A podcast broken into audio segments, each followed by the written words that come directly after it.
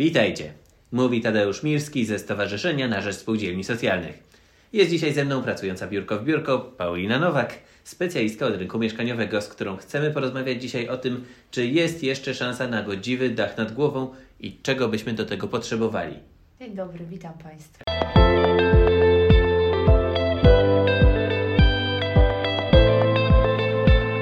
Głos spółdzielczy. Sytuacja na rynku mieszkaniowym jest wyjątkowo trudna.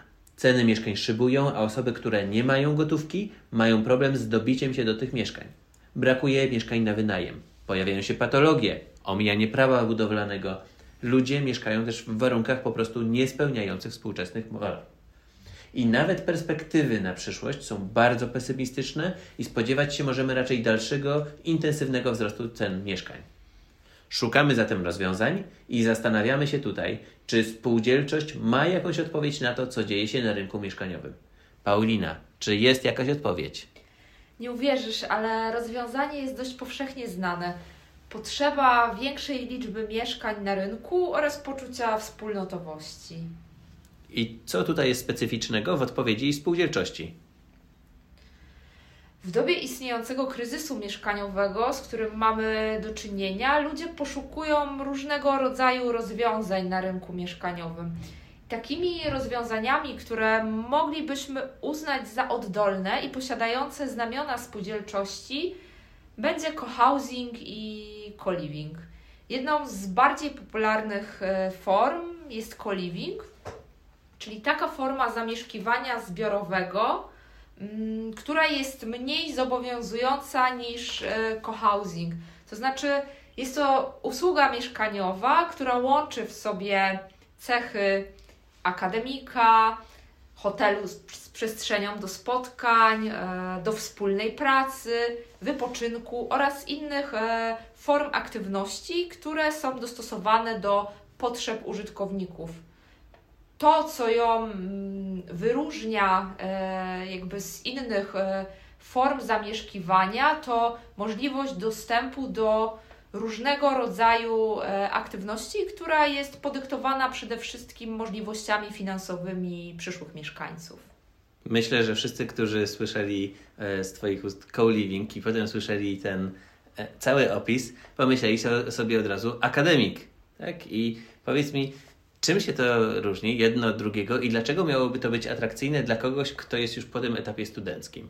To prawda, ta forma zamieszkiwania jest popularna we wcześniejszych etapach dorosłego życia, wtedy kiedy uczymy się, studiujemy bądź stawiamy pierwsze kroki na rynku pracy.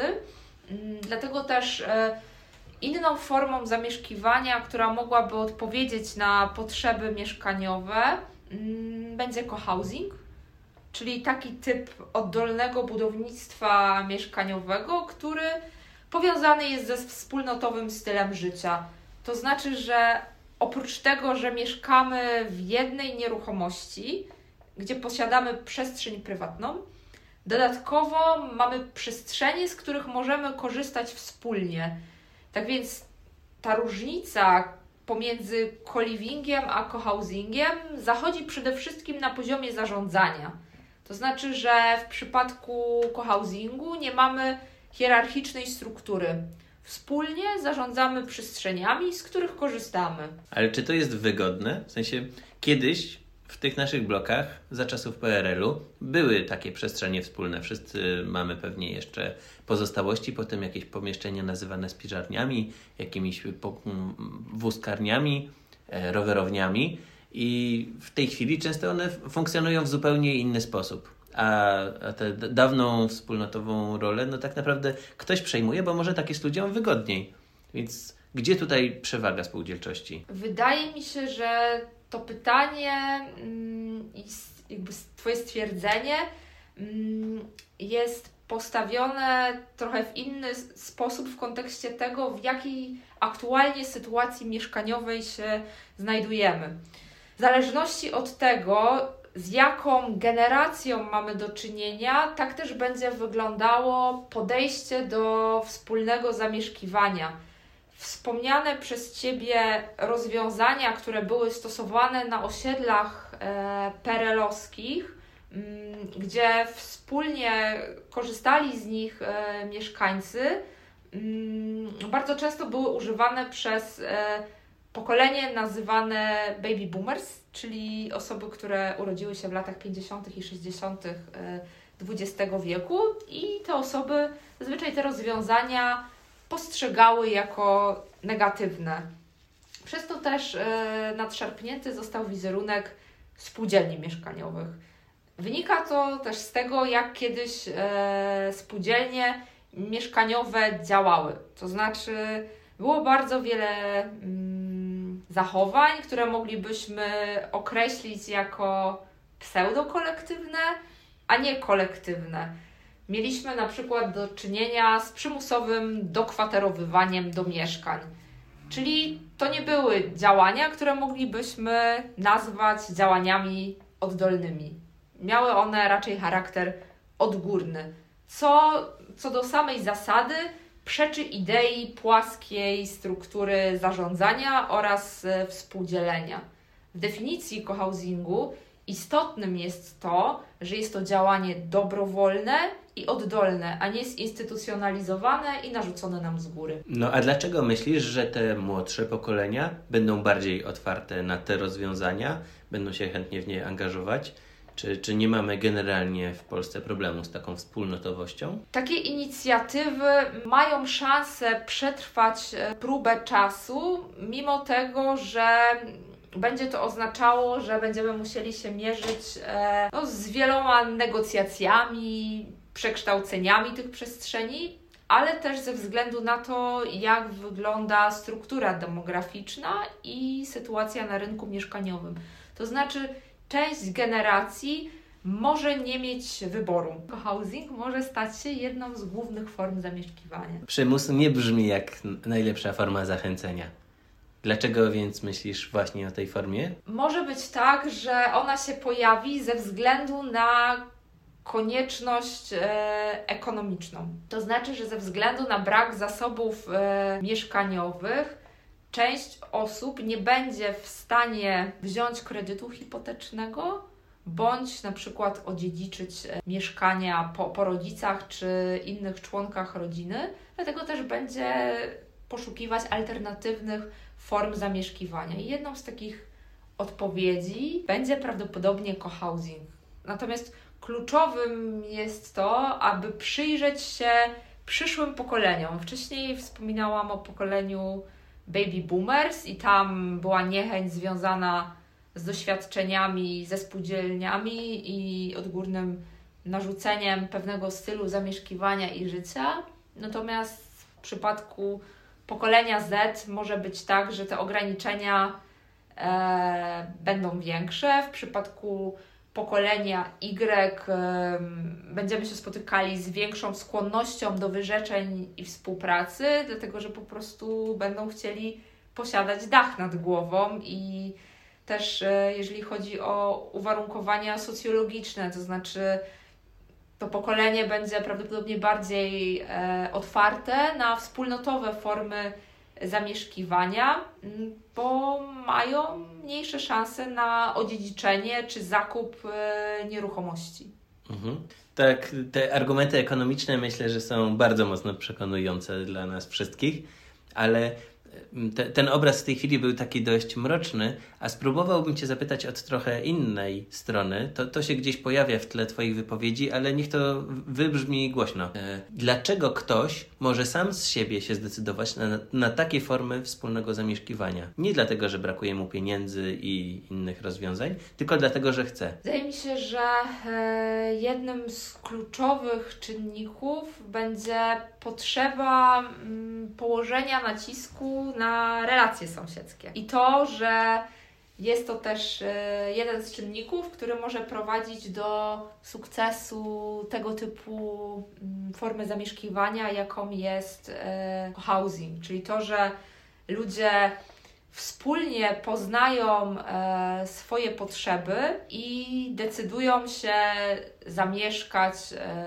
w określonej nieruchomości. Oczywiście Forma takiej nieruchomości będzie zależała od y, struktury potencjalnych mieszkańców. Inne funkcje przybiorą mm, wspólne przestrzenie, gdy wśród mieszkańców przewagę będą stanowili seniorzy, rodziny z dziećmi, no a jeszcze inną, kiedy w większości będą ją zamieszkiwać e, single.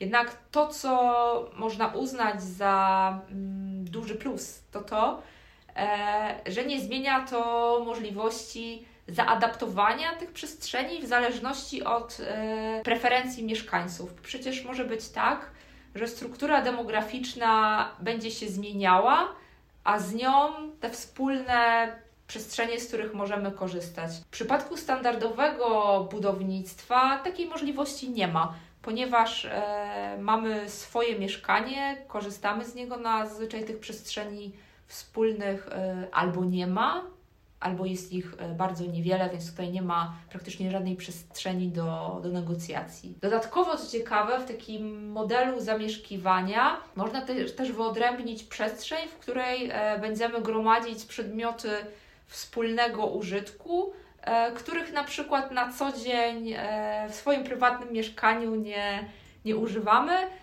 ale chcielibyśmy czasami z nich skorzystać. Przykładowo, E, pierwszy raz od pół roku e, chcemy wypracować sobie koszulę, a nie mamy w domu żelazka. To, co wskazujesz jako największą zaletę, pewnie przez większość osób postrzegana jest jako wada, czyli ta wspólnotowość i ta współpraca. Czy, czy my mamy takie zasoby społeczne, taką umiejętność y, wspólnego działania, żeby sobie poradzić z takimi wyzwaniami? Myślę, że y, takie zasoby istnieją, y, tylko kwestią jest to, czy y, ludzie, którzy będą wspólnie zamieszkiwać, będą skorzy do negocjacji, do prowadzenia rozmów i do współdzielenia tej przestrzeni. Co zwiększa takie szanse, że to się uda? Przede wszystkim do mm, osiągnięcia sukcesu istotne jest zaangażowanie społeczności lokalnej oraz y, jednostek samorządu terytorialnego. Oczywiście można tego typu formy zamieszkiwania organizować mm, w sposób prywatny, to znaczy finansować je kredytem hipotecznym, który jest wzięty na przykład na kilka osób. Niestety tutaj możemy też powiedzieć o barierach, z jakimi będziemy się mierzyć, czyli to, że bardzo ciężko jest kilku obcym osobom wziąć kredyt hipoteczny na wybudowanie tak, tak dużej inwestycji. Kolejna kwestia to zaangażowanie władz lokalnych. Efekt skali w przypadku cohousingu moglibyśmy osiągnąć tylko wtedy, kiedy zaangażuje się w to samorząd, to znaczy mm, miasto przykładowo udostępni grunt i będzie głównym wykonawcą takiej nieruchomości. A dlaczego miasto miałoby właśnie w to się zaangażować, a nie budować więcej mieszkań komunalnych? Jeżeli chodzi o zasoby mieszkaniowe, to miasta mogą prowadzić różne typy prowadzenia polityki mieszkaniowej. I oczywiście zaspokajanie potrzeb mieszkaniowych powinno dotyczyć e, różnych grup społecznych. I mamy, tak jak wspomniałeś wcześniej, mieszkania komunalne, mieszkania socjalne, no ale mamy też e, grupę osób, które na przykład znajdują się w luce mieszkaniowej, to znaczy nie stać ich na mieszkanie na kredyt, a ceny najmu też są dla nich nieosiągalne. Z drugiej strony e, nie są w stanie skorzystać e, z pomocy mieszkaniowej oferowanej przez samorząd. Myślę, że taka forma zamieszkiwania mogłaby być dla nich korzystna. Czy zaangażowanie samorządu lokalnego jest tym warunkiem, żeby zbudowanie takiej nieruchomości było bardziej prawdopodobne niż standardowo, niezależnie od wszystkich pozostałych, czy z deweloperem? Znaczy, tutaj poruszyłeś bardzo wiele wątków. Na pewno zaangażowanie się samorządu zwiększa szanse na powodzenie takiej inwestycji, też ze względu na warunki administracyjne, które bardzo często ograniczają powodzenie takiej inwestycji i osoby, które decydują się na stworzenie takiej inwestycji, bardzo często rezygnują. No, jeżeli robi to jednostka samorządu terytorialnego, no to jest obeznana z uwarunkowaniami prawnymi i administracyjnymi, więc przede wszystkim na tym poziomie ma e, większe szanse powodzenia takiego przedsięwzięcia. Powiedziałeś też o deweloperach, co do zasady e, cohousing raczej byłby formą zamieszkiwania, która unika działalności dewelopera, to znaczy ludzie sami spotykają się, stwierdzają, że chcą razem mieszkać, zaprojektować przestrzeń, która będzie dla nich e, przyjazna, znajdują architekta i w ten sposób przebiega proces e, raczej bez dewelopera. Gdyby ktoś miał ochotę właśnie w taki sposób zamieszkać, to od czego powinien zacząć? Przede wszystkim powinien e, zacząć od zbadania swoich potrzeb, bo to, to jest na, najważniejsza kwestia, jeżeli chodzi o zamieszkiwanie, czyli e, jakiej przestrzeni potrzebuje. Mm, z jakich e, form aktywności na co dzień korzystam i są mi potrzebne. Następnie przedyskutować z osobami, z którymi będą realizować te inwestycje, jakie oni mają potrzeby. Następnie spotkać się z architektem bądź osobą, która będzie e, uczestniczyła w procesie mm, takiego przedsięwzięcia. No i później e, znaleźć oczywiście formę finansowania tej inwestycji, ale co też ważne, o tym bardzo często się zapomina nie tylko w takich formach zamieszkiwania jak e, cohousing, czyli odpowiednie zarządzanie, tutaj zarządzanie oddolne, czyli wypracowanie mechanizmów, jak będziemy zarządzać e, takim obiektem, jaką będziemy mieli reprezentację, to znaczy, czy każdy z nas, y, nie wiem, w równym stopniu partycypuje w zarządzaniu, czy outsourcujemy zarządzanie tego typu nieruchomością e, na osobę tej grupy, która będzie na przykład zatrudniona, czy wybieramy już istniejącą wspólnotę, a może spółdzielnię i pozwalamy jej tą nieruchomością zarządzać. Tutaj jakby przestrzeni na, na organizację tego jest bardzo dużo, mm, ale trzeba liczyć się z tym, że takie decyzje trzeba będzie podjąć. I to się różni na poziomie zarządczym od e, typowego mieszkania, które kupujemy od dewelopera i nie przejmujemy się dodatkowymi formami partycypacji. Czy są jakieś inspiracje, z których można skorzystać? Jak sobie wyobrażasz najbliższą przyszłość? Jest wiele inicjatyw e, cohousingowych, które mm, funkcjonują w Europie. To, na czym bym się skupiła, to przede wszystkim potrzeby mieszkańców, bo jak spojrzymy na istniejące mm, formy, to będą to mieszkania, które są na przykład mm, dedykowane seniorom i powstaje mm, przykładowo nieruchomość, w której zamieszkują głównie osoby starsze i ta przestrzeń jest e, im dedykowana. No ale mamy też e, przykłady przestrzeni, gdzie mamy miks, czyli łączymy na przykład seniorów ze studentami, mm, łączymy osoby, które prowadzą jednoosobowe gospodarstwa domowe z rodzinami, z dziećmi, więc jakby tu, tutaj, tutaj jest e, wiele możliwości wszystko zależy od tego, jaka grupa się zbierze i jak dużą będzie miała siłę przebicia, żeby takie przedsięwzięcie zrealizować.